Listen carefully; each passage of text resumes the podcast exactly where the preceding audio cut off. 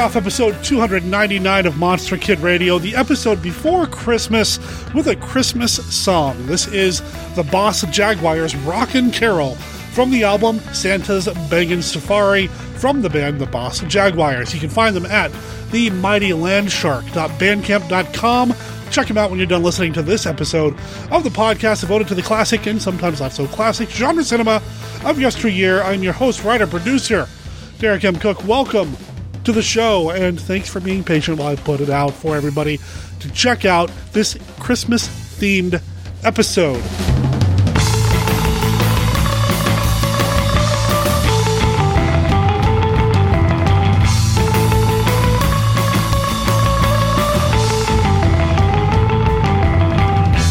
I've got an old friend coming on the show. He was just on the podcast, I think about a month ago or so, but I had to have him come back to talk about the 1972 film Tales from the Crypt, talking about my man, one of my absolute favorite horror hosts, Dr. Gangrene, aka Larry Underwood. We picked Tales from the Crypt because there's a Christmas segment in it. We're going to talk about that and the rest of the movie as well. We're probably going to spoil the movie. If you haven't seen it, well, we do kind of go step by step through the whole thing. So we do spoil the story.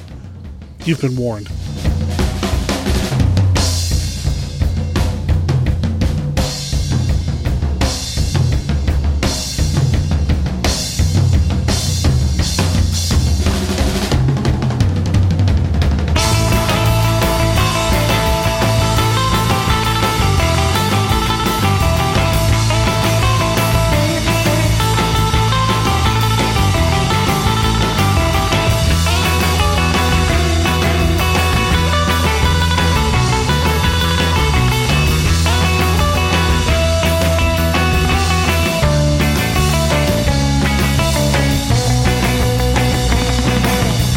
After that, I've got a handful of people who've called in their Christmas messages for Monster Kid Radio. They're going to tell people how they incorporate the monsters into their Christmas or their holiday celebrations and get some general holiday messages as well. And then I'll come back at the end and talk about what's coming up next. Let's get to it with Larry, Tales from the Crypt, 1972, ho ho ho, right after this.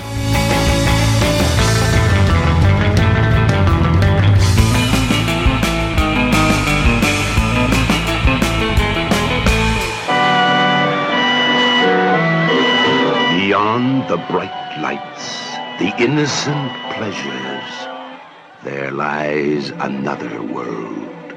The sinister world of Dr. Diablo.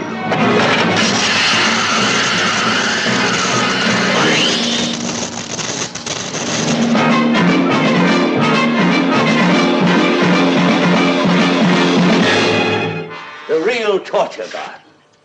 It is not for the faint of heart. What you find there will be more terrifying, more horrendous than your deepest, darkest dream. Who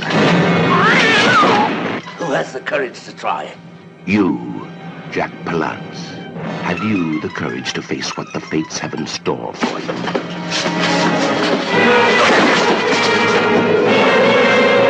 You, Burgess Meredith, as the devil incarnate. What horror will you next reveal? You, Beverly Adams, what lies beyond your dreams to bedevil your future? The torture garden. Many people walk the length of its terror. No. Wait! I'll do it! I'll do it! This is the writer who shields the secrets of immortality. Did you know that there are ways to raise the dead? The rich man who'd sooner part with his life than his wealth. The money.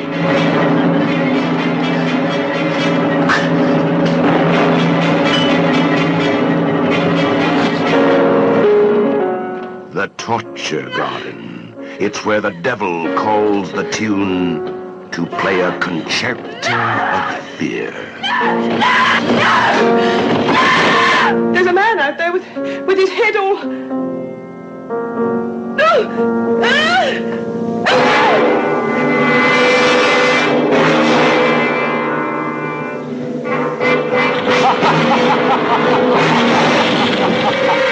You are trapped.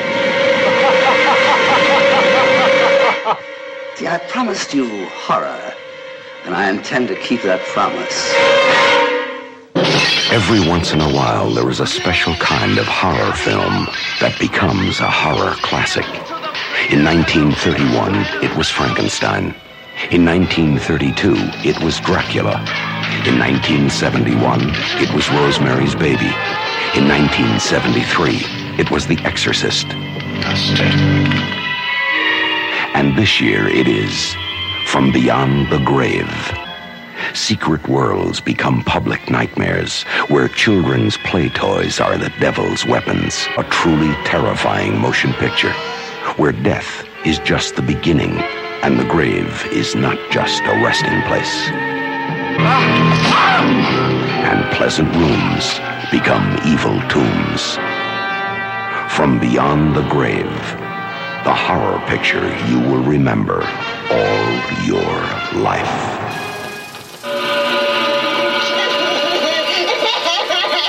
The most terrifying form of evil is that which lurks within the human mind.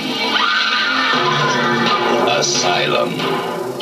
The ultimate in horror. This is a, an asylum for the incurably insane. Asylum filled with stark raving terror.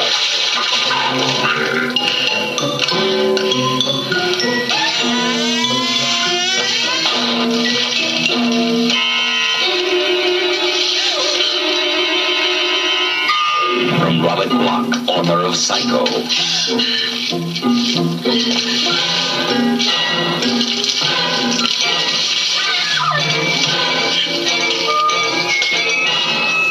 Asylum.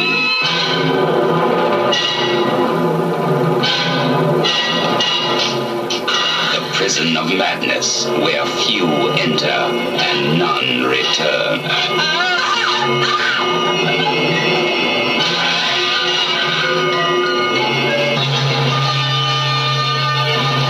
See, Asylum. You have nothing to lose but your mind.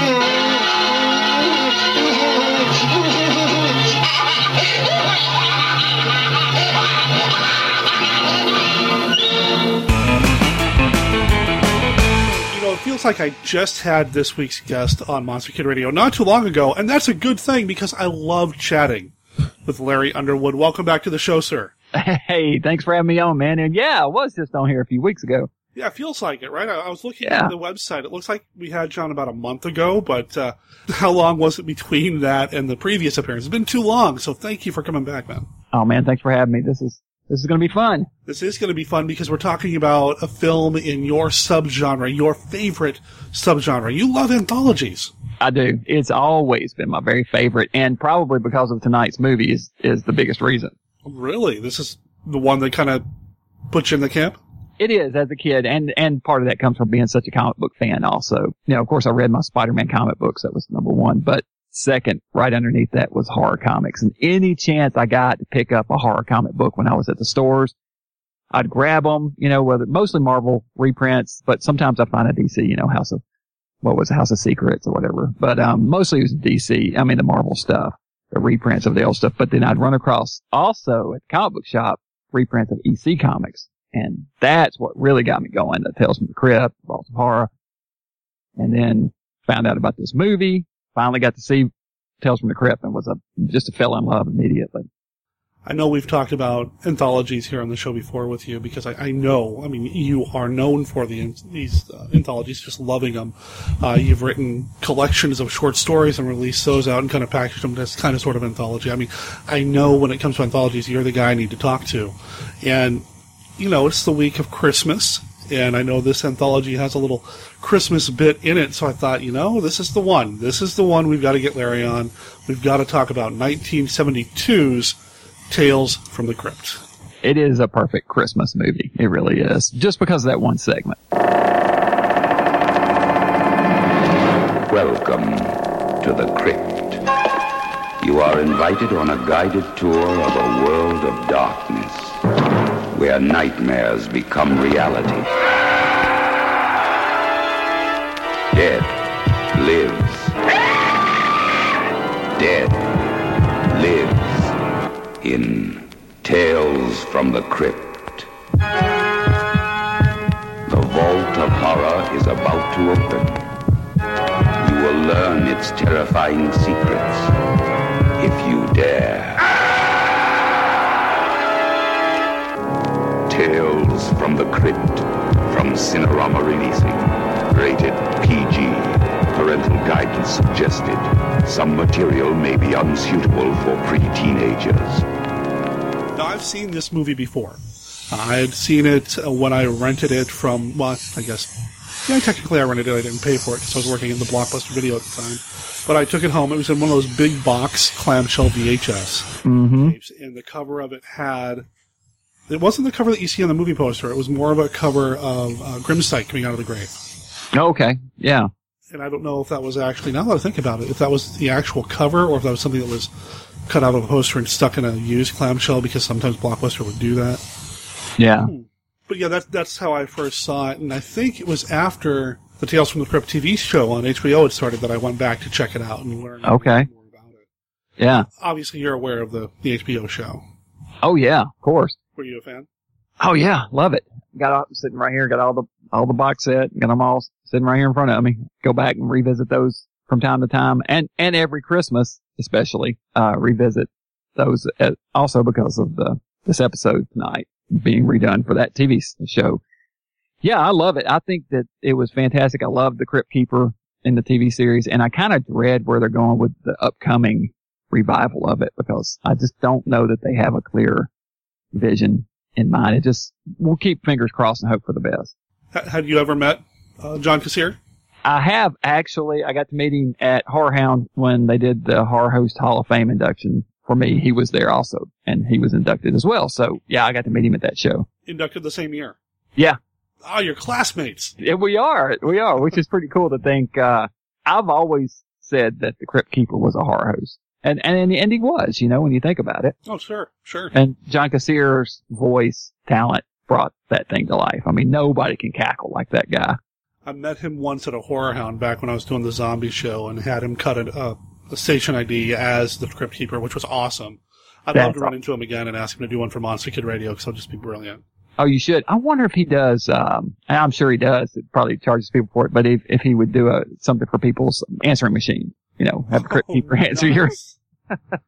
Nice. That would be that would be fun. We're getting to a point now where people are like, "Who is this?" You know, like, oh. Yeah, that's true. It has been. It has been a couple decades now. Well, like you said though, they're they're talking about bringing it back. We'll we'll see. We'll see. Yeah, I just, you know, M. Night, I don't have much, much faith from the more I read about it, the less clear it is. I mean, I keep reading more stories and it just doesn't get any more clear what their vision is.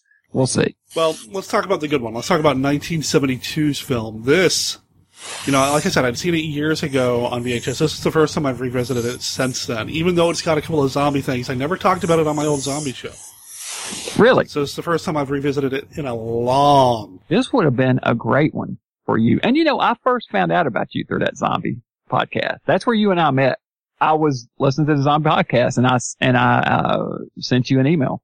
Now, the zombie show brought me a lot of good stuff. It Put me- into uh, contact with a number of amazing people, and yeah, I cut my teeth on podcasting there. So yeah, that, that, nothing wrong with the zombie show. Just never got around to talking about this one on the show. So I'm glad we finally got around, or at least I finally got around to talking about it on a podcast proper. Mm-hmm. Back on that zombie show, I. man, I keep talking about this this this year specifically. The zombie show keeps coming up over and over again. Back on the zombie show, I used to give movies a, a headshot rating. Uh, Do you remember that? I do. I do remember with the, with the gunfire. That's right. Yeah, yeah. I might even still have that old sound effect around here somewhere, and if I can, I'll dig it up because I'd give this movie a solid four out of five headshots. Nice.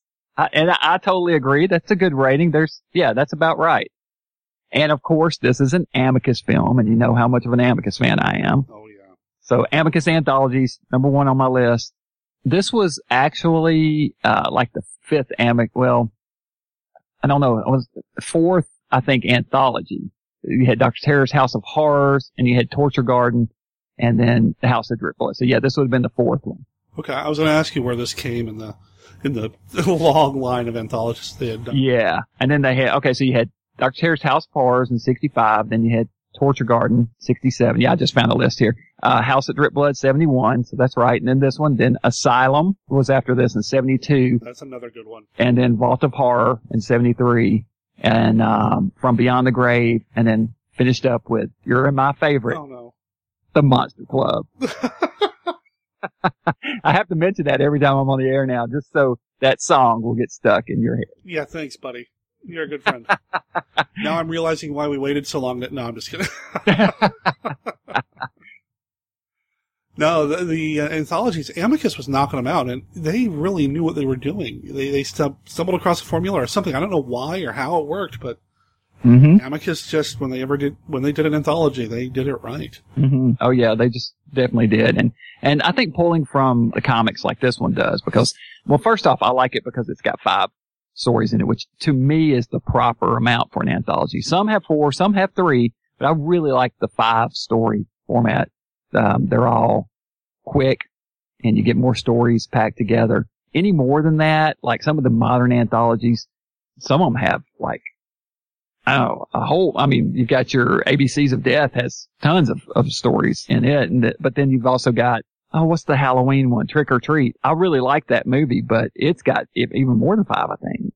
Well, and the wraparound kind of turns into its own story eventually anyway, so. Mm-hmm. Which is great. I love a good wraparound. That, that ties it all together.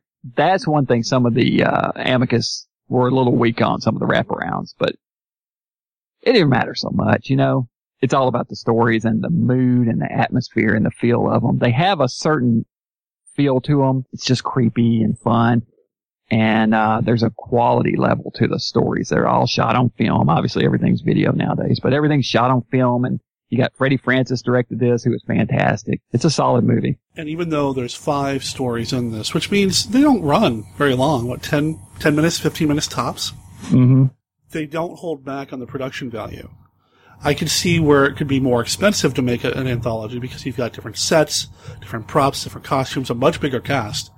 But they don't hold back, or at least it doesn't look like they hold back in this one or Doctor Terror's House of Horrors or any. Well, I guess the wraparound for Doctor Terror's is obvious. They're just sitting in a, a box car in a warehouse somewhere to to shoot the uh, the bits with them on the train. But overall, the production design doesn't seem to suffer, and I really respect Amicus for that. You sometimes see some of these lower budget shot on video anthologies these days, and yeah, it's obvious. You know, they had five people to make the entire movie, and you know, there's just not a lot of production designer value. Whereas with Amicus, they never held back. And as far as uh, cast, you know, they top top notch. Um, had some great people. Peter Cushing being top of the line, you know. Our man. Yeah. Our man, you know, we started and stopped recording this, listeners, a couple of times, so I don't know where we are in the recording right now, but it didn't take us long to get to the Cushing. It didn't take us long That's right. All. It's Peter Cushing. I mean, like I said, when I first picked this up on VHS, it had Peter Cushing right there on the cover, and this is one of his more iconic performances, I feel, because it's so atypical when it comes to the horror movies or the monster movies that he did. I mean, he's such a sympathetic character in this. He really is. And yeah, love his performance in this movie. And I know he's channeling some of his own life. Uh, this, mm-hmm. his wife had died. I don't, don't know where his wife. Well, his wife. I actually looked that up. His wife, because I was curious, because I, he, he plays a character whose wife has just died. Well, his own wife died in January of 1971, oh, and they started filming this movie in September of 1971. So, I mean, you know that that was absolutely forefront in his mind when they were shooting this. Wow. And he actually asked to play that role because they, they initially asked him to play the, the monkey's paw character, uh, from the Wish You Were Here segment. And he said, no, I think I'd rather play Grimsdyke. And it, you, you know, he knew that he would be able to channel that properly.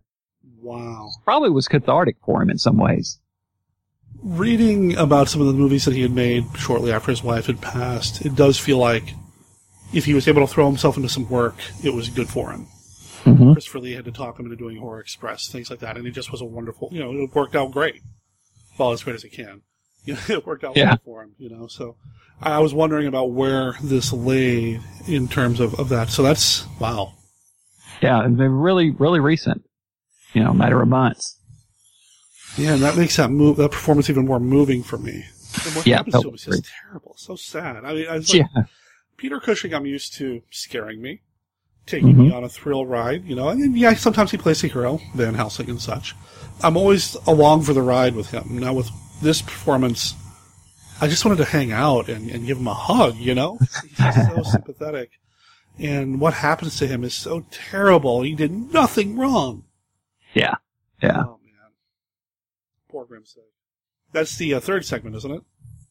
Yes. That's Yes. the third segment called Poetic Justice. Uh, I want to get to the Christmas one eventually, but to talk about the other segments here, we had Reflection of Death, which is our second segment, which, of all the stories in this, that's the one I had forgotten. Yeah. Which is a, another zombie story. It, really is. We should get to the wraparounds first and then. the wraparounds? Okay, Yeah. sure. So, so it, it opens up with a tourist group going through some catacombs. And the guys are like, you know, kind of stick close, you know, don't, don't get lost and that kind of thing. And Which then, you know is the lead into. yeah, of course. some characters are about to get lost. Hmm. So five of them do. A doorway opens up. They go into this chamber and it closes behind them. They're kind of like, where are we? What's going on? And this guy appears dressed in brown, almost like monk's robes. It's the crypt keeper, although sort of a different version from, from very different anyway from our modern crypt keeper. Just sort of an old man in, in robes, which is closer to what was in the EC comics originally, you know. And to sideline real quick, the EC Comics, they had the Crypt Keeper, and there were two other hosts. the vault keeper and the old witch. The Vault Keeper and the Old Witch. Okay, so this this is more Crypt Keeper like, but I could see some elements from like the Vault Keeper as well in here. Oh yeah, vault keeper had the hood up, and a- as does our crypt keeper in this movie, but the crypt keeper in the comics did not. Right. None of them in the comics looked like what we had on the HBO show. No, no, not at not at all. But yeah, but he proceeds to to uh, tell them each or show them each a story about themselves, and the wraparound comes full circle. At the end, you you realize that each of these characters is in fact uh, they all die in their story, and each of them are in fact dead. And this is the crypt keeper saying, "Okay, now you can go on to your just rewards." And, It's straight out of the Doctor Terror's playbook, which is pretty much the same setup, right? Uh-huh, it is, except they're on a train and they, it's, it's a very simple setup just to kind of, you know, get your characters together. But it, but it works. It totally works. It's a great setup, and that, I think when it comes to these types of anthologies, especially Amicus, that's what you've come to expect. Yeah. But Amicus never makes it boring, even though they've done it a couple of times. It's always an interesting setup, and it's always with some great. Again, I'm going to go back to the production design. I love the crypt setup, and I love the guy they have playing the crypt keeper, Ralph Richardson, who, if you look at some of his filmography, he doesn't seem, at least to me, so foreboding as he does as in Tales from the Crypt. Yeah. He seems like somebody who would, and I don't know if he did, play some of these kind of doddering old happy uncle, you know, type roles when you look at pictures of him. I don't expect him to tell me about how he died. yeah. You know, he's no Dr. Terror, you know, he seems more comforting until he starts telling you what's happening, and then you're like, oh, wait a minute. true. It's true. He's great. And so, um, we go through the, the different stories. The first one's the, the Christmas one, and then this Reflection of Death that we were talking about before is the second one. And it's kind of cool. Yeah. Each of these characters in these stories, they're morality plays, they're comeuppances, all of them. They've all done something bad. I'm not so sure that, that this guy deserves to burn in hell for what he's done. He's just basically cheated on his wife, or left his wife and kids. All the others, you know, some of them more so than others are, are more deserving, but I'm like, well, all he did was, was Liana. I don't know. But Well, and I want to come back to that because I felt like in the fourth segment, the victim, what did he do wrong? It was really his wife that did something kind of off. So, Right. But they, they do intimate at something. So we'll, we'll get to that though. Yeah, we'll, we'll get there. We'll get there. You're right. It's a zombie thing. You know, it's him walking around, and I love the POV Mhm. shot. The way it was shot. It's very first person. A lot of people say they get motion sick now when they watch a movie like this in the theater. It wasn't done that way. It was kind of restrained, and I loved it. And I love the time travel. Well, not really time travel. Listeners, you can hear my cat smoke in the background. He's very excited about this movie. I'm going to stop and edit him out because, you know, it's my boy. Anyway, I like the time loop part of it. I like that Yeah. element of this as well. I'm a big fan of, of messing with the timeline when it comes to any kind of film, really. Well, he's just stuck in that never-ending nightmare. He um, he leaves his wife. He goes, gets with his mistress, and they're driving together to leave. You know, to go start their new life together. And the car wrecks, and he wakes from the burning wreckage, and his first-person point of view as he stumbles and finds his way back home. It's just this recurring nightmare where he just continues he, to wake back up in the car, and then the, the car crash. The whole thing happens over and over. It's just that that kind of story. I did like that, and even though before he gets to the mistress character to try to find out what's going on, the wife is freaked out, and a few people along the side of the road are freaked out. When he gets to the mistress character, you know something's off, but then as soon as she starts referring to somebody named Carl, even though he's Carl, to me that was the moment. Was like, oh wait, something's really wrong here, mm-hmm. because that's Carl. Why would she refer to somebody else named Carl? Oh, she's blind. Right. Something happened in the accident to blind her. That's wow. Okay. Very interesting. I, I, I like that a lot. Yeah. Yeah. Very was, well done. Again, it's a short little story, but they didn't hold back on unpacking it with as much oomph. Amicus knew what they were doing. Yeah, absolutely. The third segment is where we had Peter Cushing, and now he's not one of the characters that is in the crypt. He's a character that somebody in the crypt did something to. Right. So you get this snotty rich guy actor's named Robin Phillips. His character's named James Elliott, who lives with his dad across the street from this old man, uh, which is Peter Cushing. His character's Arthur Grimsdyke.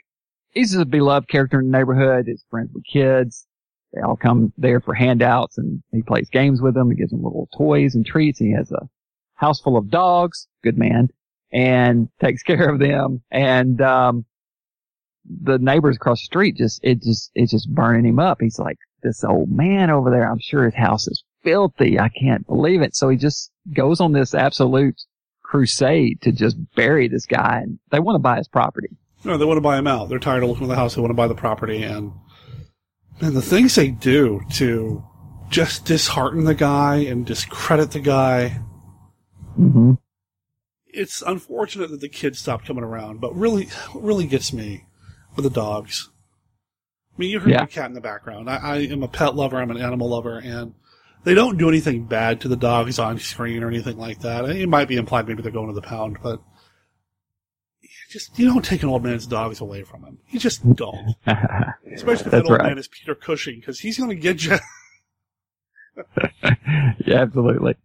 Yeah, so they, they, they meet with the parents in the neighborhood and tell them, no, you don't, you don't want to let your kids play with him anymore. So they all instruct the kids not to. They tell the pound that his dogs are, are running loose and, and, and haven't had their shots or whatever. And they come and they take all of his dogs away and just one thing after another until finally, and this was kind of cool that there's two uh, holidays in this movie, but finally on, Va- on Valentine's Day, they wind up writing just a stack of of just absolutely nasty Valentines and send them to him through the mail.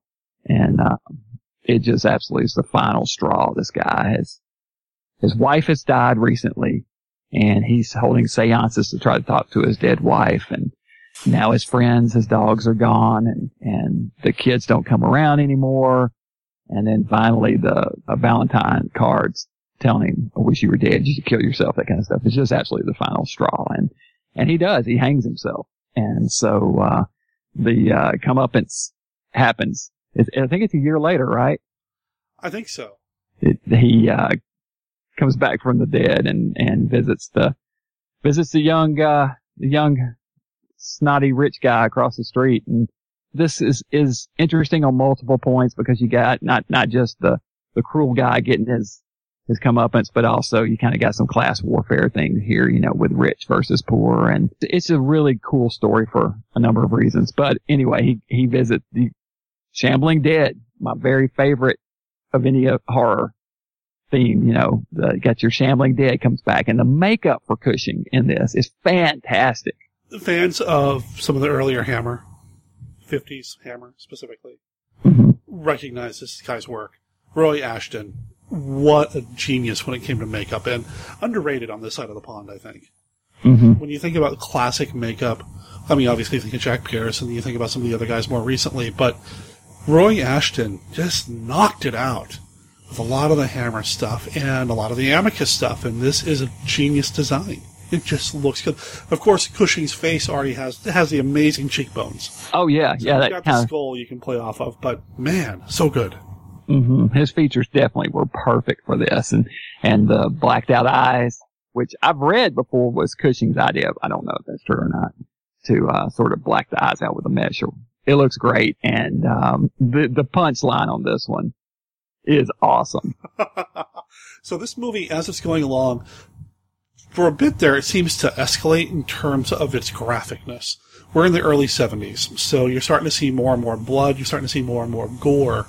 Now, the first two segments of this, yeah, you've got that zombie walking around in the second segment, but it's not overly graphic per se. It's a pretty dry zombie makeup, and Grimsdyke is a pretty dry zombie makeup, although it's very cool.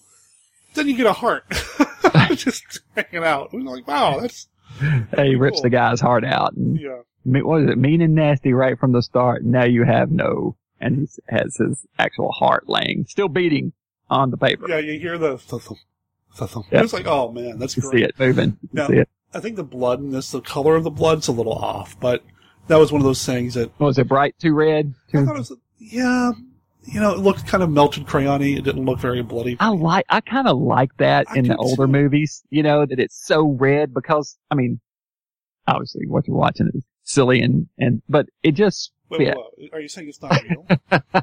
this didn't really happen. Yeah, exactly. But I like that. I, I really like that. Red Hammer did that a lot too. Oh yeah, the opening credits from Dracula when the blood splatters down the, the crypt, the front of the, the placard that says Dracula. hmm hmm It, it's not realistic looking blood, and these days, you know, they would do it totally differently, but it's part of the aesthetic, right? Yeah. Yeah, it's absolutely. And all of these stories were taken straight from EC Comics. This one, the Poetic Justice, was Haunt Fear. Reflection of Death was from Tales of the Crypt. Uh, the first one is from Vault of Horror. So, I mean, they were pulling these straight, straight from and adapting them straight from the EC Comics, which is really cool. They all came from different comic books. They didn't all come from the Tales from the Crypt, but they're all part of the EC line. And Yeah. really, if you go back and you read the EC comics, the Tales from the Crypt, the Haunt of Fear, and all these, they could have all been just one title. I they all are the same kind of theme. Oh yeah, well, like when you read Tales from the Crypt, the Crypt Keeper's not the only one in there. They're all in each of the books. It fits. Yep, agreed. So the fourth segment is the one that I was kind of referring to earlier, where I didn't feel like this guy deserved what happened to him. Right. The monkey's paw. It's, it's basically the monkey's paw. It really Um, is. although they use a statue in place of the paw in this and it grants wishes. They infer at the beginning that he was a gun runner. Or she straight, straight up says you got this when you were in, what she say, in China or somewhere running guns and then she stops herself. It's just real brief. And the way they kind of presented it, almost feels as if his quote unquote sin is really just going bankrupt and anything else. No, I think that they were, what they were getting at was that his gun running caused a lot of unne- unnecessary deaths Okay. and because of that, you know, Sure. that that was the worst thing he had ever done was just run illegal guns and maybe he was supplying really nasty people with guns who murdered a lot of kids and innocent people. That's kind of where I Okay. think we're going. You know, unlike the other stories, you don't actually see any of the other people die, per se. hmm Whereas this one, yeah, you see his corpse. Just before we move on, the lawyer also says, you know, you've done a really lot of bad things. He said, well, I, I had to. He said, no one has to. He said, no, I did. So, I mean, he is, they're saying, they're setting it up that he's a really bad guy. Okay. They just don't show it. Uh, yeah, you definitely see this guy, um, his corpse. And this guy is Richard Greene, who has appeared in a film, at least one other film that I'm aware of, with Peter Cushing in the past. This guy played Robin Hood in Sword of Sherwood Forest, in which Peter Cushing played the Sheriff of Nottingham.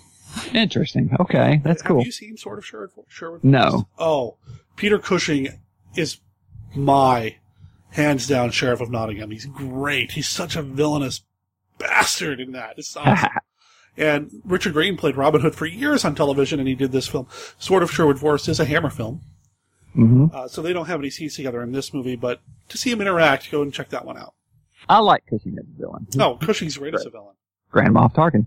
Yep. This one does have a moment of graphicness in it. hmm That, from what I understand, was originally cut for theatrical release and then re-added later. I had originally seen it, you know, when I rented it on video back in the 80s, it wasn't in there. But then new Blu-ray copy, that my editor bought for me. I got to finally see it back in place and I was like, whoa, you see these squirming intestines and like, yeah. that's, and it's so brightly lit and it almost looks out of place because I'm used to not seeing it there.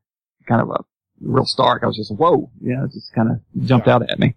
Well, that happened, and it's just, yeah. I was like, you go, what? Did I really see that? I actually backed up to see. Did I really just see that? Yeah. Because you don't expect that to come out of there.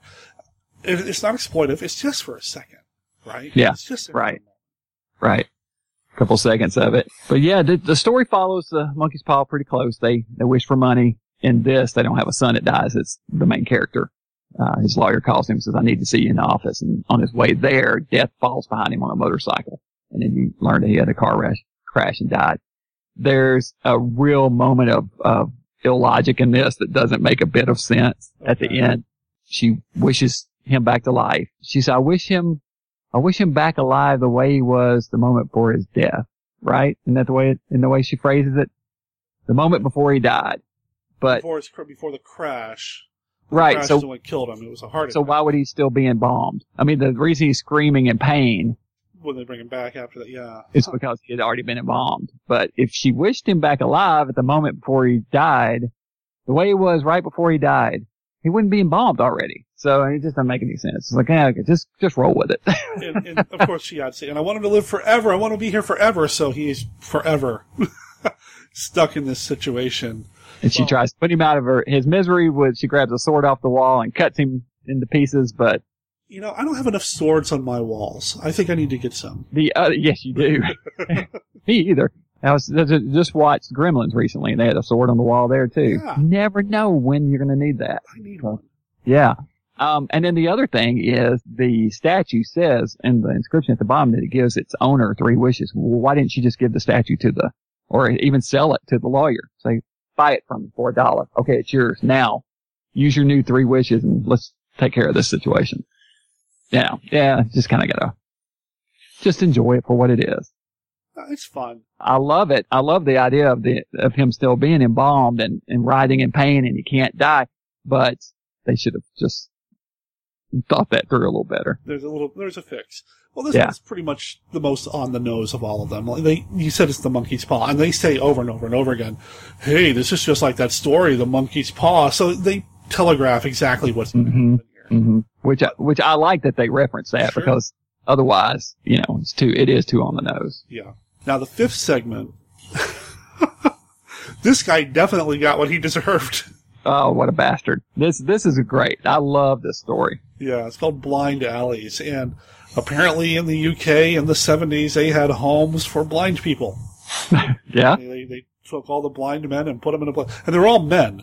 All, Mhm. put, put all the blind people in, in one place and have one guy with a with sight run the place. And they're all older. Almost all of them are they- elderly. You know, probably be handled a little different, a little different today, but you know, At a home for the blind, and this guy has a militaristic background and gets named the, the new head of the, the home for the blind. And so he's going to start running it like the military. Well, we're going to cut back on rations and we're going to cut the heat off at night and you will be in bed at, oh, whatever time, oh, you know, 1300 hours and blah, blah, blah. see anyway. Why are you even up? yeah, what do you, what do you, what do you, you're not going to miss anything. Go to bed. You're a jerk. Yeah, he's a, he really is. Meanwhile, he's starving these guys, cutting their rations back to almost nothing, but he's eating lavishly and feeding his dog better than he does. Well, he has this giant German Shepherd dog named Shane, and he's feeding the dog better than he does the, the men who come in to see him and they, they can smell the food and they hear the dog. They know what's exactly, you're, you're not treating us as well as you do your own dog. What do you, what's going on here, you know? Well, he tries to justify it just briefly. It's like, well, I'm the superintendent. Like in the military, I'm the general, and I get everything because I'm the general, and you're, or I guess the major in this case, and you, you know, you're beneath me. What I liked here, you talk about the dog. He's treating the, tr- the dog better. They're freezing. They want more blankets, but there are no more blankets to give. But later on in the story, he tells his dog to go lay down on the dog's blanket. So they're Yeah. no blankets, but he's giving it to his dog. Uh huh. Come on, man. Yeah, yeah, he's he's a real jerk. There's no doubt about it. They, but he gets his once again come up and and they really get him back great. They build this elaborate, uh, elaborate maze. They they trap the dog. get the dog out. They lure him with, with meat that they saved from their dinner and they, they tra- lure the dog down into the basement and lock it in a room and then all of them manhandle the guy and lock him in a separate room while they build this elaborate maze out of wood and wire. And razor blades. Spend two days doing it. And then the final alleyway between where the dog is and what is it, Sergeant? Major. Isn't it Major? Yeah, Major is, is this thin walkway with razor blades on either side of the, of the wall, on either wall. We're not talking So it's- like one or two razor blades. Are there a good? I mean, it's lined. Oh yeah, yeah, hundreds of razor blades. Even if you're being careful, you're going to get cut. Yeah, it's iconic. And uh the dog, meanwhile, has been has been starved and is going crazy. He he makes his way to the dog's door. They open it. The dog lunges, just charges at him, ravenous, and then he turns to run. He has to go back through the razor blade hallway, which, and then they cut the lights off. and they make him blind effectively. And it's really good. Even the fact that it took him like two days to make this contraption. On the one hand, you're thinking, okay, well, they're blind. Of course, it's going to take him a while to do it. But then you start thinking, that means this guy's been sitting here in anticipation for two days, wondering just what are they doing out there and what are they going to do to me? So it works on a couple of different levels. And again, it, it goes to the smart storytelling and the filmmaking that Amicus had at their hand, at their disposal with these films. I mean, it's a very smart segment in the hallway. Man, that's terrible. That that's like Doctor Phibes type stuff. That's awful. it really is. I, I love this segment. Really. This one, the Peter Cushing segment, and the first segment are are the three strongest ones. so I want to go to the first segment, but first I want to talk a little bit more about the wraparound real quick. 'cause there's something that I didn't mention at the beginning of this. There's a moment when they all walk into that room, the the antechamber, wherever it is they're going to sit down and listen to the stories. And there's a shot in here that made me think of Sam Raimi. Hmm. if you look at, and I don't know if it's in Army of Darkness, but I know they do it in The Evil Dead and probably Evil Dead 2. There are a couple scenes where Ash will walk into a basement, turn to look around the room, and then the camera does this like 360 around the entire room and then comes back and settles back on him. Right. When the characters in this movie walk into that room, the same thing happens. Mm-hmm. And, and I, I know Sam, we call him Sam because I'm on a first name basis with him apparently. I know Sam Raimi uh, read a lot of comic books growing up, so I'm wondering if he had this in his background or in his mind or whatever when he put that shot together from The Evil Dead because it's such, to me, an iconic shot from those films. And then to see it in Tales from the Crypt, I'm wondering if that was intentional or I'm just reading into it. Oh, very much could have been influential to him. That that makes total sense. He he surely would have seen this. Yeah, yeah, I'm sure. Yeah. Now, the first segment, the only woman in the bunch, Joan Collins. Mm-hmm. I think people forget how good of an actress she is. I mean, you think about Joan Collins now, you think about the writing, you think about Dynasty, but I think people forget that she has done some solid film work. Oh yeah. And they also forget how absolutely smoking hot she was back then. I was wondering if you were going to go there. oh my gosh. Yes, I say it every time we talk about this segment, but she was gorgeous. And oh man, she plays this role perfectly. I mean, she's perfectly cast for the rich widow, or not soon to be widow, the rich wife who, who, yeah, The wannabe widow. Widow in training. Yeah. This story is a woman who kills her husband because she wants his insurance money. It's plain and simple. On Christmas Eve, while their daughter is upstairs in bed. Yeah, so she's she's not a good person. No, not at all. I love the shot where he pulls the newspaper up in front of his head and you hear the whack and the blood sprays onto the newspaper in front of him and soaks it red. And then he falls over and she's holding The, the, sound design. Oh, the sound. Just the sound. Mhm. Oh, it's great. It is great. And then she's holding the poker. She's killed him with the poker from the fireplace. This was remade for Tales from the Crypt, the TV series, like we mentioned before. Early, early in the run, like season one, wasn't it? Yeah, it's the second episode. Wow. And it's very similar, but they kind of add some things and make it, make it complicated, a little bit more complex for the TV series to kind of stretch it out. And, and it's a really good version also. I don't know which I prefer. This one follows the comic book exactly, almost panel for panel in places. But I, I like both versions. I really do. Pretty much equally. these days, just because of who I've become over the years and the kind of movies that I like to watch and the kind of media I like to consume, I think I prefer this version more. And I think it has more to do with the sound design of, like you said, that one moment. It's just so good Yeah. with the newspaper. It's just solid. And I feel like with the TV show, especially earlier seasons, they were very visceral. hmm Very, let's see it all. Let's all splatter. which- Oh yeah, the poker well. In Yeah. the second in the in the TV series, the poker embeds into his head and he falls forward with it stuck into into his skull, you know, and she has to struggle to pull it out. I mean, yeah, it's very much about that. Can- So I'm going to sideline again about the Tales from the Crypt TV show. I mentioned how bloody it was, especially at the beginning. So I loved that show when it first came out. It was it was destination TV for me. I had to be watching it live when it came out. I didn't tape it. I should have. I didn't tape it, but I watched it when it came out. And my mother wanted to know why I was so excited about watching this show. And I've talked with my mother here on the show, talked about my mother here on the show in the past. She wasn't really big into a lot of this stuff. She didn't say, no, you can't watch it when I was finally old enough to watch it, but it wasn't her thing she decides she's going to sit down and watch an episode of Tales from the Crypt with me just to see what it's like. And the episode, I forget the title, but it's about a haunted house, and Morton Downey Jr.'s in it. yeah, And um, it's the episode where he takes a chainsaw to the stomach before being thrown out of a window and hung from a noose. Great way to introduce my mother to Tales from the Crypt. well, did she make you stop watching it? Uh, no, but she never watched it again. Well, that's well to her credit. At least she let you continue. My parents would have been like, uh, "Nope, we're done. Cut the TV off," and that would have been the end of it. Yeah. I Anyway. never saw these in their original run because I never had cable back then. But I don't know what's this nineties, early nineties, late eighties, early nineties, right? Yeah, just didn't have it cable at that point and just didn't get to see it. Didn't I didn't have HBO at any point, at any rate. So I never had HBO. I still don't have HBO, but it's a great. It was a great series. I I Oh, yeah. love it. So so many. I wish someone would start showing it showing it again. Actually, I wish that MeTV or somebody would pick it up and run it. You know, it almost feels like it'd be a good fit for Comet TV, actually. I wish I got Comet too. I don't get Comet. Uh, I guess it'd have to be Me TV so Larry could watch it then. I know it's on uh antenna. I know through if you put antennas on, you can get it for free here, Comet, but Yeah. I can't pick anything up.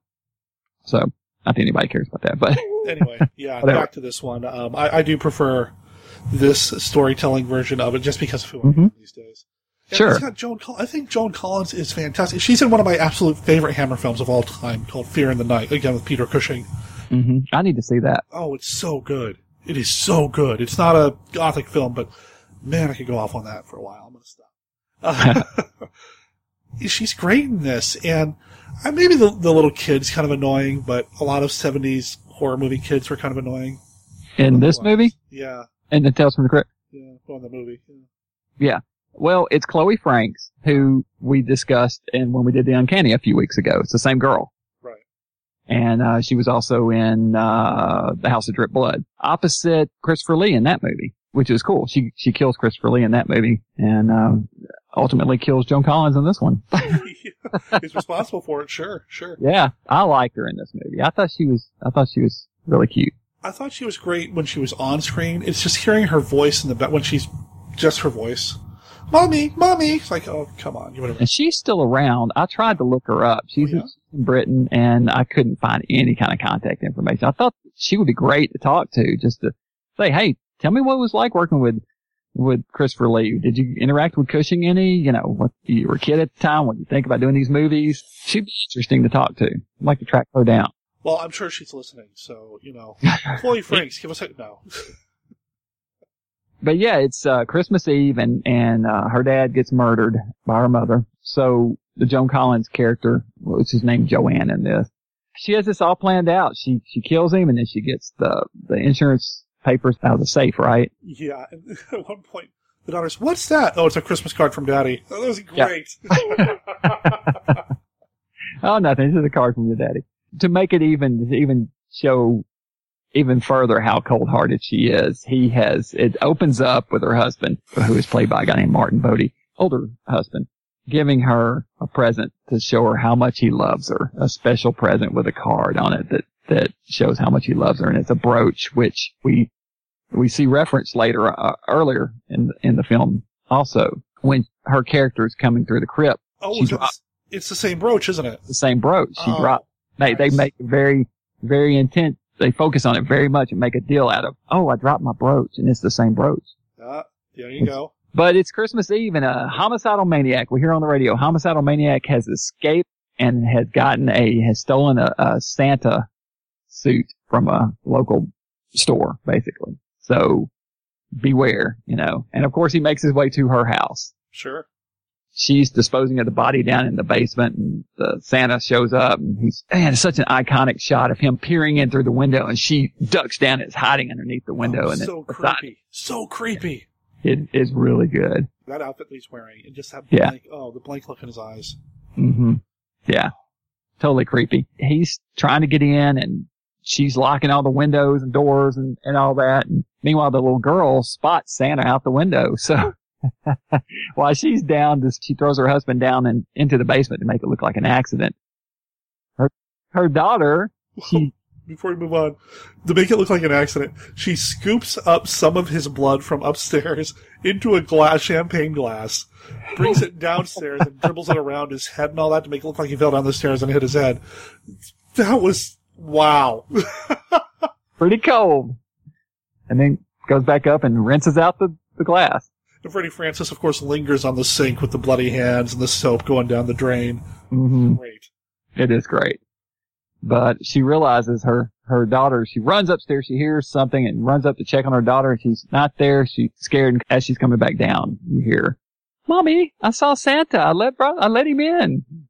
There he is. He's finally gotten inside the house and we end with, with him lunging at her and chugging her. She runs back to the fire. I love the, the callback. She runs back to her, to the fireplace to grab the poker again Yes. uh, to defend herself, but he's Santa's quicker and chokes her out, which of course you know he probably does the same thing to the little girl afterwards, but we don't go there. Oh, man. But it's a great episode and really this, this episode in particular was really influential on what has, has boomed the whole sub sub genre of Santa killers because this was really the first and this thing influenced all of your later ones. Black Christmas came after this, which not Santa Claus, but it's a Christmas killer. But Silent Night, Deadly Night, and and All Through the House, and all the Santa killer movies that came later, all are a callback to this. This was it, and really the, I guess you could should say that the EC comic, the uh, the Vault of Horror that had the original and and All Through the House is the original granddaddy of all the Santa Slayer tales to come. And, and you would know because you've been doing this YouTube series. T- Tell me a little bit about that because this episode is going out before Christmas, so people can still go check it out. They're in the Christmas spirit. Sure, I just wanted to do a Christmas countdown of of Christmas themed horror movies. So I did a, a 13 days of Christmas horror countdown and just spotlighting 13 Christmas horror movies. You know, when I first started started, I knew there were several, but I didn't realize how many there were. I mean, I've got I've got a list of 40 or 50. I, I don't know exactly how many there are, and I know there's a lot more that aren't on the list of Christmas themed horror movies. And a number of them have Santa killers in them. That's the go-to. I mean, you've got five, not that there's all Santa, but five Silent Night, Deadly Nights alone. Yeah, it's called 13 Days of Christmas Horror. I'll make sure there's a link in the show notes, but it's real easy to find on YouTube. Just look up Dr. Gangrene's channel. And yeah, uh, there, there have been so many killer Santa things in these stories and movies. Uh, you saw it in one season of American Horror Story. It's a thing. I mean, it's an iconic thing now when it comes to horror and Christmas. I feel like us horror fans, you know, we have our go-tos. And, and like you said, there's a good number of these Christmas stories that, that are scary or spooky or whatever, and, and you're covering a few of them here. Uh, you said Silent Night, Deadly Night, there's Silent Night, Bloody Night that you can find in a bunch of the Mill Creek Entertainment sets. That one's, so yeah, that one's not got any kind of Santa callback in it. No, it doesn't, but it's still I actually Christmas covered that one this year. I like it. Mary Woronov stars in it. Yep, it's got great music. Mm-hmm. Good, good music. Good stuff. And this movie, I am so glad that we decided to do this. I've been scrambling.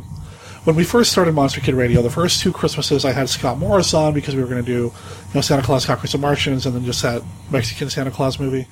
Mm-hmm. It's like, what, what are we going to do next? You know, there's no more Santa stuff. Oh, wait a minute. Here we go. Let's make this happen. And I'm going to revisit it again for Valentine's Day. Oh, who knows? Maybe. there you go. It's a great movie. It's one that you don't hear talked about so much in, nowadays. You know, mostly the, the current anthologies are getting most attention, and it makes the most sense. I watched a really good one that came out this year called Southbound that was interesting. That's sort of a really hot, the, the new hot thing, but I think more because it's just cheaper and easier to make short films and then tie them all together, you know. Well, you're starting to see more anthologies now with multiple directors, and I think the thing about the Amicus films is always one. Guy it's typically just one guy. Yeah. Francis directed all of these, whereas you have you mentioned the ABCs of Death, or you know some of these other ones, even Trick or Treat, where the segments directed by different people. I could be wrong mm-hmm. there. Listeners don't hold me to that. I don't, I don't think so. Okay, so I'm wrong there, but But some of the other ones, like the VHS, they're different directors. right, right. So you have just one guy kind of wrapping his head around five different stories plus a wrap around all the interstitials. hmm So they all feel the same. They're all shot, you know, absolute the same way on 35, you know, the same aspect ratio and all that good stuff. So they all actually look the same. They're scored by the same person. It feels like a film, you know, as, as opposed to just a series of shorts shoveled together. Who did the music on this? I, I didn't recognize it. Douglas Gamley or Gamley. I, I don't know much about him, but it looks like he's a ham, an Amicus guy. Okay. Asylum. And, oh, City of the Dead, which is one of my favorite Amicus films. hmm It's not anthology, but I love it. Yeah. I love that movie and it's just so good. If, if, if people haven't seen that one, that's, that's one that's well worth tracking down. Yeah, I had an opportunity to introduce that at an HP Lovecraft Film Festival a couple years back. So good. Mm, nice. This was actually one of that was actually one of the very first, if not the first, Amicus film. Yeah, they weren't actually amicus yet. Yeah, it was the same people, but yeah, Yeah, same people put it together. pretty darn close. I, I consider it an amicus, even though it's not. Well, it has to feel. Say. It has to Yeah. feel an Amicus. hmm Glad to uh, introduce or get you to watching more amicus films. I know when we first started talking, you hadn't seen many. I was like, man, just, I'm not aware of them, and I still want to know more about it. Like, you know, after doing Down Place for so long and knowing these Hammer films, I, I feel like I have a good grasp on a lot of Hammer. yeah, But I don't have a good grasp on Amicus, and I, I've always wondered, you know, what the relationship was between Amicus and Hammer. Did they Mm. have a relationship? Do they have an animosity toward each other? Because they did use each other's talent quite a bit. Not just in front of the camera, but behind the camera too, like with Freddie Francis or Roy Ashton. hmm we had a lot of these people, and, I, and I've tried to ask around, and, and nobody nobody really seems to think there was a lot of any animosity, but I don't know. I don't know either. Not sure. I mean, they were doing two different things at this point, mostly anthologies, and Hammer didn't really do that. But I do know uh, that they that they certainly did a good job with these anthologies, and Yeah, they did. Of the anthology films, Doctor Terror, I think so far is my favorite that I've seen so far, and I think that's because of Cushing's wrap around segment.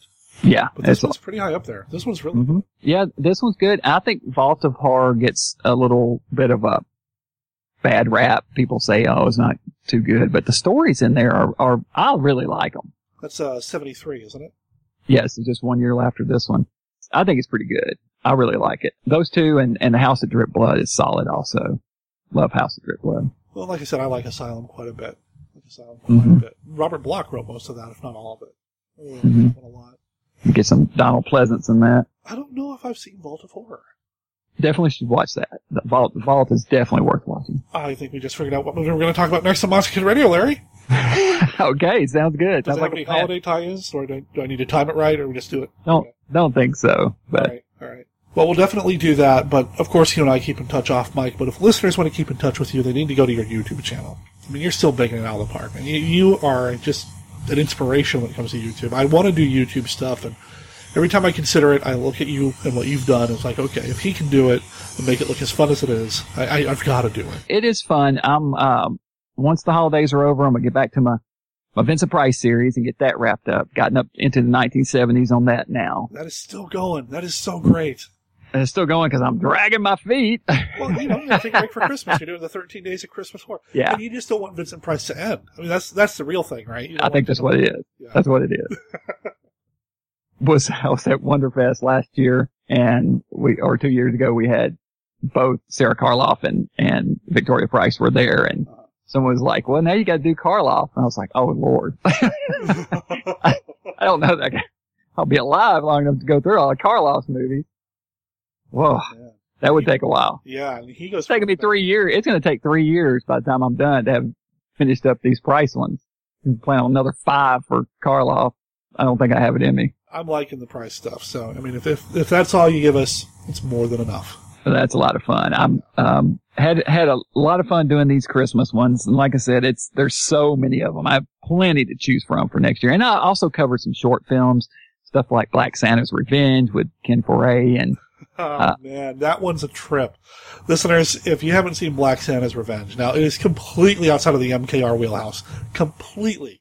Oh yeah, like he like you said, Ken Foree, and it's uh, kind of an exploitation Santa Claus story with a lot of Christmas spirit. With a lot of Christmas. Spirit. Why do you have to be the kids, man? I mean, it's so good. so good. It's a very simple story. It's based on a comic book. The comic book creator himself actually made the movie. Yep. So David Walker, and uh, he's actually local to me. He's up here in the Portland area. Cool. He's, he's writing for Marvel Comics now. Well, good job, David. Yep. It, I gave you a good plug and a link back to your website where people can buy it in my video. I put the link down at the bottom straight to his website so people can go and download it from him. And I think he may have DVD copies too. Very cool little story. All right. So we mentioned the YouTube channel, drgangrene.com is where you've got everything going on. you are on Facebook. You on Twitter? Yeah. Excellent. Right. Not as active there as I probably should be, but, but I'm, I'm there. Well, we will be in touch. We'll have you on the show again in 2017. And before we wrap up, What's the one Christmas thing that Dr. Gangrene does to keep himself in the monster mood during the holiday season? Let's see. Dr. Gangrene hangs his severed mistletoes over the fireplace and keeps his sleigh bells ringing late into the night. You know, I didn't mention this with Larry when we were talking, but Tales from the Crypt, directed by Freddie Francis, today is his birthday. So this is not only timely because it's Christmas, but it was Mr. Francis's birthday as well a happy accident wasn't planned. DrGangrene.com. Go check him out. And there is a link in the show notes for his 13 days of Christmas horror. Go check it out and let him know that Monster Kid Radio sent you. And I will have Larry on the show in the future for Vault of Horror. Enter Death's waiting room, if you dare. Below the crypt lies the Vault of Horror. A treasure chest of the macabre. Madness. Voodoo. Vampires. Torture. And terror. All the things that make life worth leaving.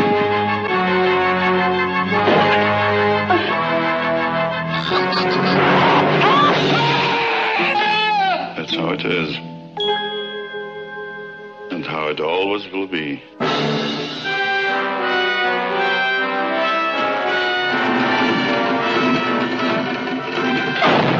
The Vault of Horror.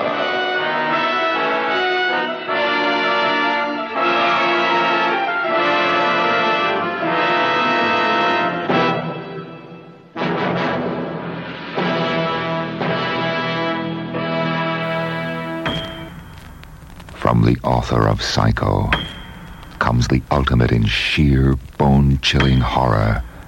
The house that dripped blood, blood, blood, blood, blood, blood, blood. Terror waits for you in every room in the house that dripped blood. Climb its creaking stairs. Walk down its dark and chilling corridors where untold horrors wait at every turn. The house that dripped blood a madman lurking on the staircase. A severed head in the closet. Coffins in the cellar. Vampires, vixens, and victims.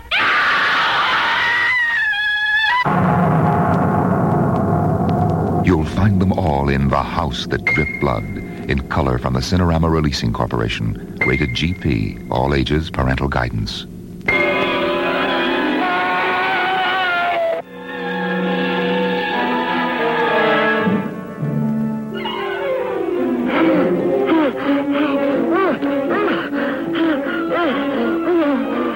Dr. Terror's House of Horrors.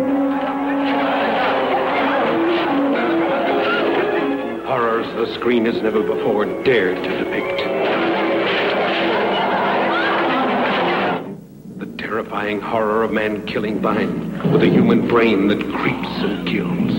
The terrifying horror of the dead entombed for 200 years, that creeps its way back to terrorize the living. The terrifying horror of a dreaded man called Dr. Terror, who, with his deck of mystic cards, could foretell destiny. Dr. Terror's House of Horrors. From outer space they came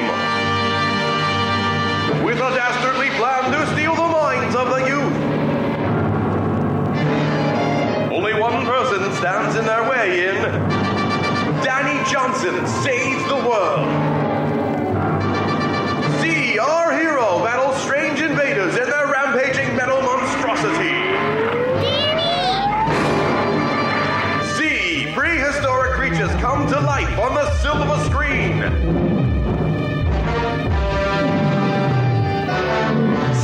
Bizarre, terrifying monsters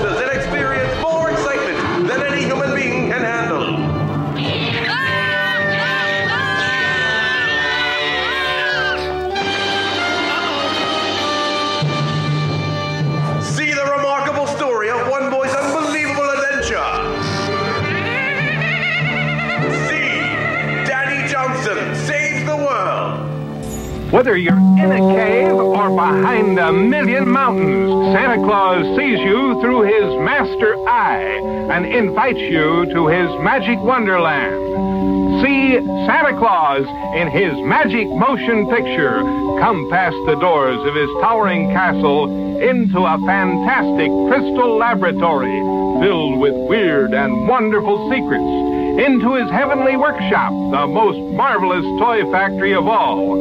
Watch his battle with a mischievous demon who wants to get children into trouble. You'd better watch out. You'll want to shout about the picture that won the Golden Gate Family Film Award. Everyone, everywhere, is waiting for the K. Gordon Murray presentation, Santa Claus, in Eastman Colorscope. Saturday and Sunday matinee only at a theater near you. I'll put the call out on the podcast out on Facebook asking listeners to call in how they incorporate monsters into their holiday celebrations, and I'm just going to play them all right now, not all at once, but one right after the other. Makes more sense that way. Here we go. Hey, Derek, it's Chris Franklin from the Supermates podcast, just calling in to tell you uh, what monster related things uh, I do over Christmas because you asked. Uh, actually, I don't really go in for a lot of the the Christmas themed horror movies. I don't know. I'm just I'm too much of a big softy about Christmas. I just I just love the whole thing too much. I love all the Rankin Bass Christmas specials and and all that type of stuff. I Santa Claus with an axe just it just doesn't do it for me. Nothing against people that do. It just personally doesn't do it for me. But what I do love is a Christmas Carol. Just about all versions of it. And I think there's enough spooky goings on in it that that ties into uh, Monster Kiddom, especially the 1951 version of the film with Alastair Sim. That is my favorite. It's pretty much almost everybody's favorite. I know it's kind of the most lauded of all of them. But that one has some monster connections. You got Ernest Thesiger. He is Dr. Pretorius himself is the Undertaker in that movie. You got Miles Malleson in there as the pawn dealer. Uh, he was in several of the Hammer movies, including Brides of Dracula. Uh, he's in that movie. He was in Horror of Dracula as well as the Undertaker in that movie. So, uh, there's some connections there. Uh, it's got a spooky atmosphere about it that I think kind of feels like a Universal movie or maybe even a Val Lewton movie. There's some, there's some stuff going on in there that's, that's, uh, just the mood and the atmosphere about it, uh, is, it's, it's, uh, just very well done, atmospheric and uh, great performances all the way around. Also a big fan of the musical version from 1970 with Albert Finney. Uh, that doesn't really have any universal connections much, but it does have Alec Guinness. So if you're a Star Wars fan, there you go. Uh, so th- those are my two favorite versions that I like to watch. I have to make sure I watch them every year, but I like all versions of A Christmas Carol. And it is a Christmas ghost story, so I think it fits. Uh, also, uh, just, uh, if you guys haven't seen it, there's that great Apple commercial out right now that has Frankenstein in it, played by Brad Garrett from Everybody Loves Raymond. Uh, oddly enough, his TV dad, Peter Boyle, played Frankenstein in Young Frankenstein, of course.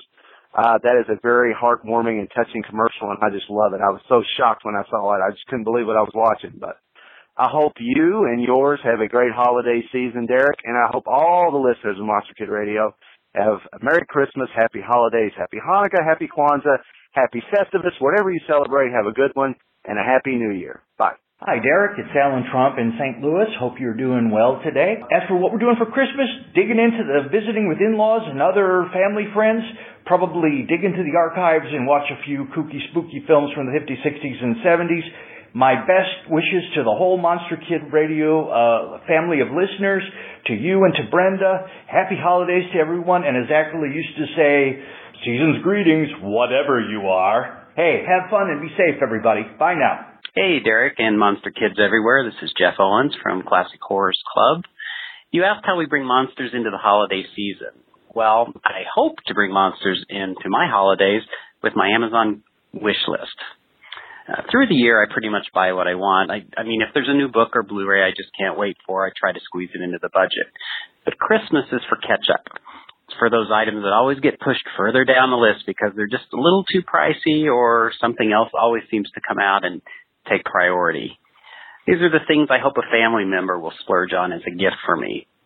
And since I don't have your guidance this year, Derek, with Monster Kid Radio's list, here are a few things that I hope to receive. As I mentioned, very few are new, but uh, they're all things I hope to one day own. Uh, for DVDs or Blu-ray, uh, the Black Christmas Collector's Edition from Scream Factory. I have been wanting to buy that so much, but like you said in an earlier episode, it's Christmas season. I really should be buying for other people. I'm also interested in the Trail of Dracula DVD. Uh, I believe it's a 2013 documentary. I'm hoping for lots of clips of uh, Dracula, Bela Lugosi, Christopher Lee. As far as books go, uh, the Book of Joe about a dog and his man is actually a book written by Vincent Price. Uh, there's a new edition out. Uh, it sounds very good. Uh, Charlie the Choo Choo is a children's book uh, related to the Dark Tower series. Uh, it's written by somebody named Beryl Evans, who is really Stephen King. So I feel like I need that for my Stephen King library. I've always been fascinated by the phenomenon of remakes and uh, want to get back to talking about them on my blog this next year.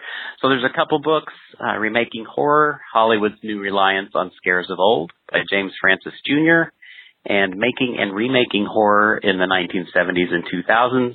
Why don't they do it like they used to by David Roche? Something I cannot believe I never got was Monster Mash, the creepy, kooky monster craze in America, 1957 to 1972. Uh, if no one gives me that, I'm going to have to buy that one myself. Uh, as far as soundtracks, there's a couple older CDs I'd like to get. The soundtrack from the Planet of the Apes television series. And then there's apparently a CD that has the music from 1 million years BC, when dinosaurs ruled the earth and creatures the world forgot altogether. And finally, Amok Time is offering a new action figure in their Monstars series. It's It the Terror from Beyond Space, a 3.75 inch scale retro action figure. And I, of course, want that in its black and white version. So that's pretty much it. I think that's enough. I'd be thrilled to get, get even one or two of these items. But uh, after Christmas, uh, luckily, I have to decide which items move on to my birthday list because it falls only a couple of months later in February. But really what I want everyone to know is that I, I wish you all a wonderful holiday season. Uh, becoming involved in the Monster Kid radio community and getting to meet and know some of you this year has truly been a highlight for me in 2016. Hello, Derek, and Merry Christmas. This is Dwight Kemper, Master of Mystery and author of Who Framed Boris Karloff, Bela Lugosi and House of Doom, and the soon-to-be re-released The Vampire's Tomb Mystery by Midnight Marquee Press. The way I incorporate monsters into my holidays, frankly, I just don't take down my Halloween decorations. And on Christmas, of course, I watch A Nightmare Before Christmas. So, oh, and of course, I must listen to Boris Karloff in How the Grinch Stole Christmas the Who's down in Whoville like Christmas a lot, but the Grinch, who lived just north of Whoville, did not. But I do. So to you and your listeners, a very happy Christmas.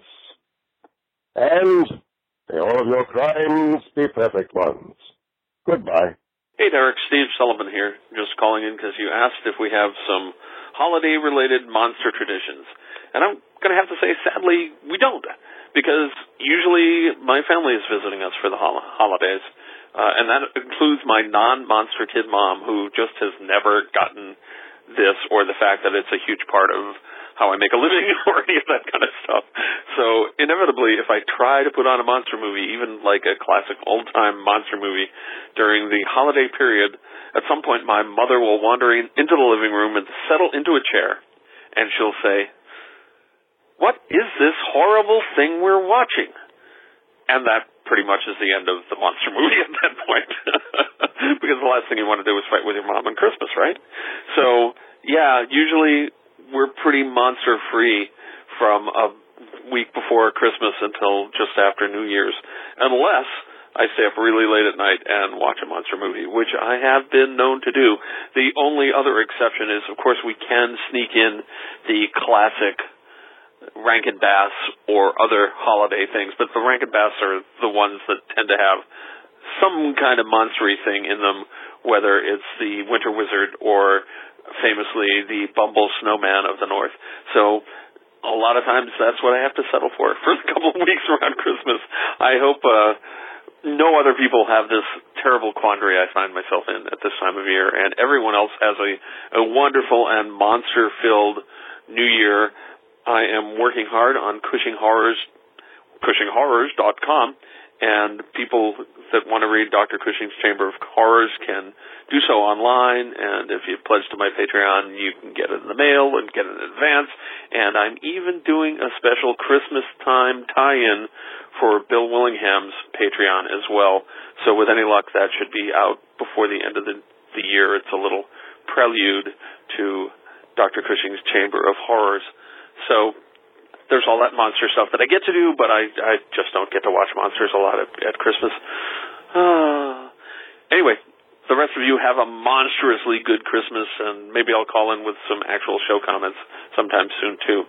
Till then, happy New Year, Merry Christmas, Happy Holidays, and whatever you're celebrating, just have a wonderful one. Steve Sullivan signing off. Hello, Derek. This is Richard, the Monster Movie Kid. So you want to know what Monster Movie Kid does to incorporate monsters into the holiday season? Well, you know, I typically kind of put the most of the monster movies off to the side during the month of December. I bring out a lot of my old, you know, holiday movies and specials and uh, kind of give everything else a rest. But, you know, there are a few of my movies and a few things that I listen to that certainly have a horrific tone. Now, for years now, I've been trying to incorporate some of the more contemporary holiday slasher flicks like Black Christmas, Silent Night, Deadly Night. Uh, this year I discovered a film called To All a Good Night, which is really a bad film, and I don't recommend anybody watch it. Not a lot of old movies, though, incorporated Christmas in a horrific way. This is more of a modern thing. But uh, I've been talking about those for the last several years over at my blog, monstermoviekid.wordpress.com. Shameless plug. But uh, as far as old school stuff, I love old time radio, and I always try to fit in some of the old time radio um, horror episodes of like Suspense and Escape. They've done some really good episodes back in the 30s and 40s and 50s, and I discovered a few new ones this year, including an early 1940s episode of Suspense, which is their take on the tale Back for Christmas. Now, this is a story that's popped up on a lot of different old time radio shows. Uh, Escape actually did a really good version of it. Just the other morning, I watched an episode of Alfred Hitchcock Presents that did their take on it. Essentially, it's about a henpecked husband who decides to kill his wife when they're planning a trip to the States and things don't quite go as planned. The early 40s version had Peter Lorre in it, and it's definitely a very different take on it. And a lot of it's because of Peter Lorre's voice, but I really enjoyed it. And I just posted about that and included a link to where you can listen to it on YouTube. Certainly something I think your listeners would be into. Uh, and the one thing that I watch every single year, I watch a lot of different versions of A Christmas Carol. Now, I listen to the 1939 Campbell Playhouse version, which stars Lionel Barrymore as Ebenezer Scrooge, also features Orson Welles. I've been listening to that every holiday season since 1989 when I discovered it on the radio on Christmas Eve when we lived in Paris, Texas, because the Campbell Soup Factory is in Paris, Texas, and they uh, decided to play it on a local radio station. And I've listened to it ever since, whether it was on audio cassette or now CD. It's an annual listen to me and highly recommended. And then I always incorporate, like I said, different versions of the movie, but there's always two versions that I watch every single year. Early on in the month, I will watch the 1999 version with Patrick Stewart, which I think is a lot of fun. And on Christmas Eve, again, ever since 1989 when I recorded it off television, I have been watching the 1951 version with Alastair Sim, which certainly, of course, has ghosts. It is a Christmas ghost tale, after all. Uh, I think it's the best version. I think Alastair Sim is amazing. Uh, I can't remember the actor's name, but who plays Jacob Marley is great.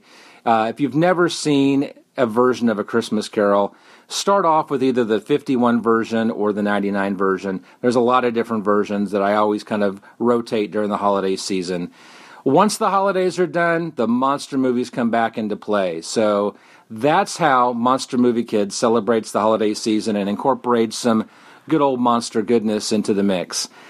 Derek, uh, from myself to you and to Brenda and everyone out there in the Monster Kid Radio family, may I say a very Merry Christmas, Happy Holidays, uh, Happy Kwanzaa, Happy Hanukkah, whatever you celebrate or don't. Merry Newton Moss, I know, for our good friend Terry Frost down there in uh, the land down under. Whatever the case may be, I hope everyone has a very safe and happy holiday season. And here's to a better 2017 for all of us. Take care, my friend. Hey, Derek, and everybody out there in Monster Kid Radio Land. This is Chris McMillan from the Shadow over Portland, answering the call as to how I incorporate monsters into my holiday season. Actually, a better question would be how I incorporate the holiday season into my monsters, because I'm always into the monsters every day of the year. The holiday just means that I'm looking for monsters that are roaming around in the snow or under mistletoe. Or they may be a ghost of Christmas past, present, and future hanging around. Yeah, that is one of the things I do every December. I'm I always read A Christmas Carol because it's the perfect ghost story this time of year when the nights are long and cold and you're looking for something to add another little shiver down your spine. Um, of course, recently, monsters have incorporated themselves into holiday movies with a Christmas horror story and Krampus, both involving that lovable holiday demon. And of course, the holiday season isn't complete until I've watched how the Grinch Stole Christmas, narrated by Boris Karloff. That you just have to see every year if you're a monster kid. And uh, another nice thing about the holidays is it gives me a chance to find a few deals on those monster movies I need to add to my collection. And uh, this year was no exception. I've actually picked up a few classic Universal monster movies um, that happened to go on sale real cheap at Amazon. And for Christmas Day, I actually found a copy of the new Godzilla, the Gareth Edwards one, that I'll be uh, popping into the DVD player on Christmas morning. Basically, for me, the holidays is a chance to visit some old monstrous friends and a few new ones that I've uh, found over the years. Anyway, I want to take this opportunity to wish everyone a monstrously good holiday season and a happy new year. And oh, here comes the shameless plug. If you're looking for something to do in 2017, swing by the Shadow over Portland, where I list all of the sci fi, horror, and fantasy films, festivals, conventions, and all. Um, yep, if you're looking for something to do next year, you'll find it under the shadow over Portland. Okay, let's end that shameless plug. I hope everyone's having a wonderful holiday season. I hope everyone has a Merry Christmas and a Happy New Year. And I'm looking forward to seeing um, what happen or I should say, hearing what happens on Monster Kid Radio as it hits. Ooh, episode 300's coming real soon. Take care, everybody. Have a great holiday season. Lots of good stuff in there. And yeah, The Grinch That Stole Christmas, Boris Karloff, Christmas. I mean, come on. It's just a perfect fit, right? It makes sense for Monster Kids to be into that. And all the Rankin Bass stuff, you know, the, the big Bumble and Rudolph the Red-Nosed Reindeer. There's a monster, right? And those Misfit toys are kind of creepy too. Nightmare Before Christmas gets a lot of love this time of year combining Halloween and Christmas. Good stuff there. Jeff went through an incredible list of wish list items and he made a comment about how I didn't do a wish list this year. I didn't do a holiday gift guide. Just ran out of time, didn't make it happen. But tell you what, I'm going to try real hard to do it next year for the next holiday season. So stay tuned for that. Lots of old time radio being listened to. Just some great messages. Really enjoyed it. Really appreciated everybody calling in and sending in their audio files. I want to comment on the last one that I played. It was Chris. He does run the website, The Shadow Over Portland. There's a link over at monsterkidradio.net. It's because of Chris I found out about something that's happening the first month of 2017. The Academy Theater here in Portland, Oregon. Check them out at academytheaterpdx.com. Go to special events. and You're going to see a month's worth of classic science fiction. I'm going to go through the list. You ready? The fun starts on December 30th, Plan 9 from Outer Space. The following week, The Thing from Another World on 35mm film. The week after that, The Blob. The week after that, Attack of the 50 Foot Woman on 35mm. And then finally, the week after that, Them. I'm not going to be able to go to every single week. I just can't make that happen with the day job and other responsibilities, but I can guarantee there's going to be at least one Monster Kid Radio crash happening in January. Stay tuned for that. Big thanks to Chris for letting me know about this. This is amazing. I know he's going to go see the thing from another world, and that's a 35 millimeter film print, and I know that's one of his favorite films. And yeah, you know what? Let's plan on that being at least one of the crashes. Again, stay tuned. That brings us to the end of this episode of Monster Kid Radio. I want to thank everybody for listening and sticking around for episode 299. I really do hope everybody has a wonderful holiday season. Whatever it is you do or don't do, just have fun and incorporate some monsters if you can, because that's what us monster kids do. If you're looking for some monster stuff to kill some time or keep yourself occupied during the holiday season, check out monsterkidradio.net. That's our website. That's where you're going to find everything you need to know about Monster Kid Radio between episodes. There's links to our Facebook group, our Facebook page. Our contact information is there. You can always call in and leave a voicemail about anything Monster Kid related or podcast related at 503-479-5657. That's 503-479-5 MKR, or you can send an audio file or an email to monsterkidradio at gmail.com. Of course, there's links to everything that we talk about on the show on our website. So go check that out. Okay. Next week, episode 300. It's the big wow. If I am, well, huh, I'm gobsmacked. I'm speechless.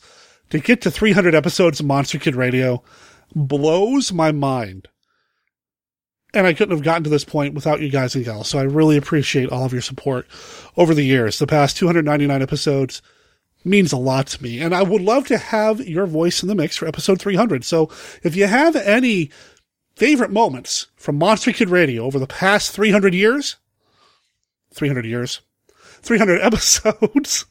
so if you have any favorite moments from Monster Kid Radio over the past 300 episodes, please call it in or write it in and I'll include you in next week's show. I don't have anything solid lined up for episode 300, but we're going to try to do something special. I do have some feedback about Battle for the Planet of the Apes and the ongoing controversy between Steve Sullivan and Paul McComas about King Kong. We're going to be doing that next week as well. Just come back. Come back in seven days. It'll be fun. I promise. Between now and then, remember that Monster Kid Radio is a registered service mark Monster Kid Radio LLC. All original content of Monster Kid Radio by Monster Kid Radio LLC is licensed under a Creative Commons Attribution Non-Commercial No Derivatives 3.0 unported license, except the song The Boss Jaguars Rockin' Carol. That belongs to the Boss Jaguars. You can find them over at themightylandshark.bandcamp.com. It's the album Santa's Bangin' Safari. Check that out. Check out all their albums and let them know that you heard about them here on Monster Kid Radio. Talk to everybody next week for episode 300. Ciao.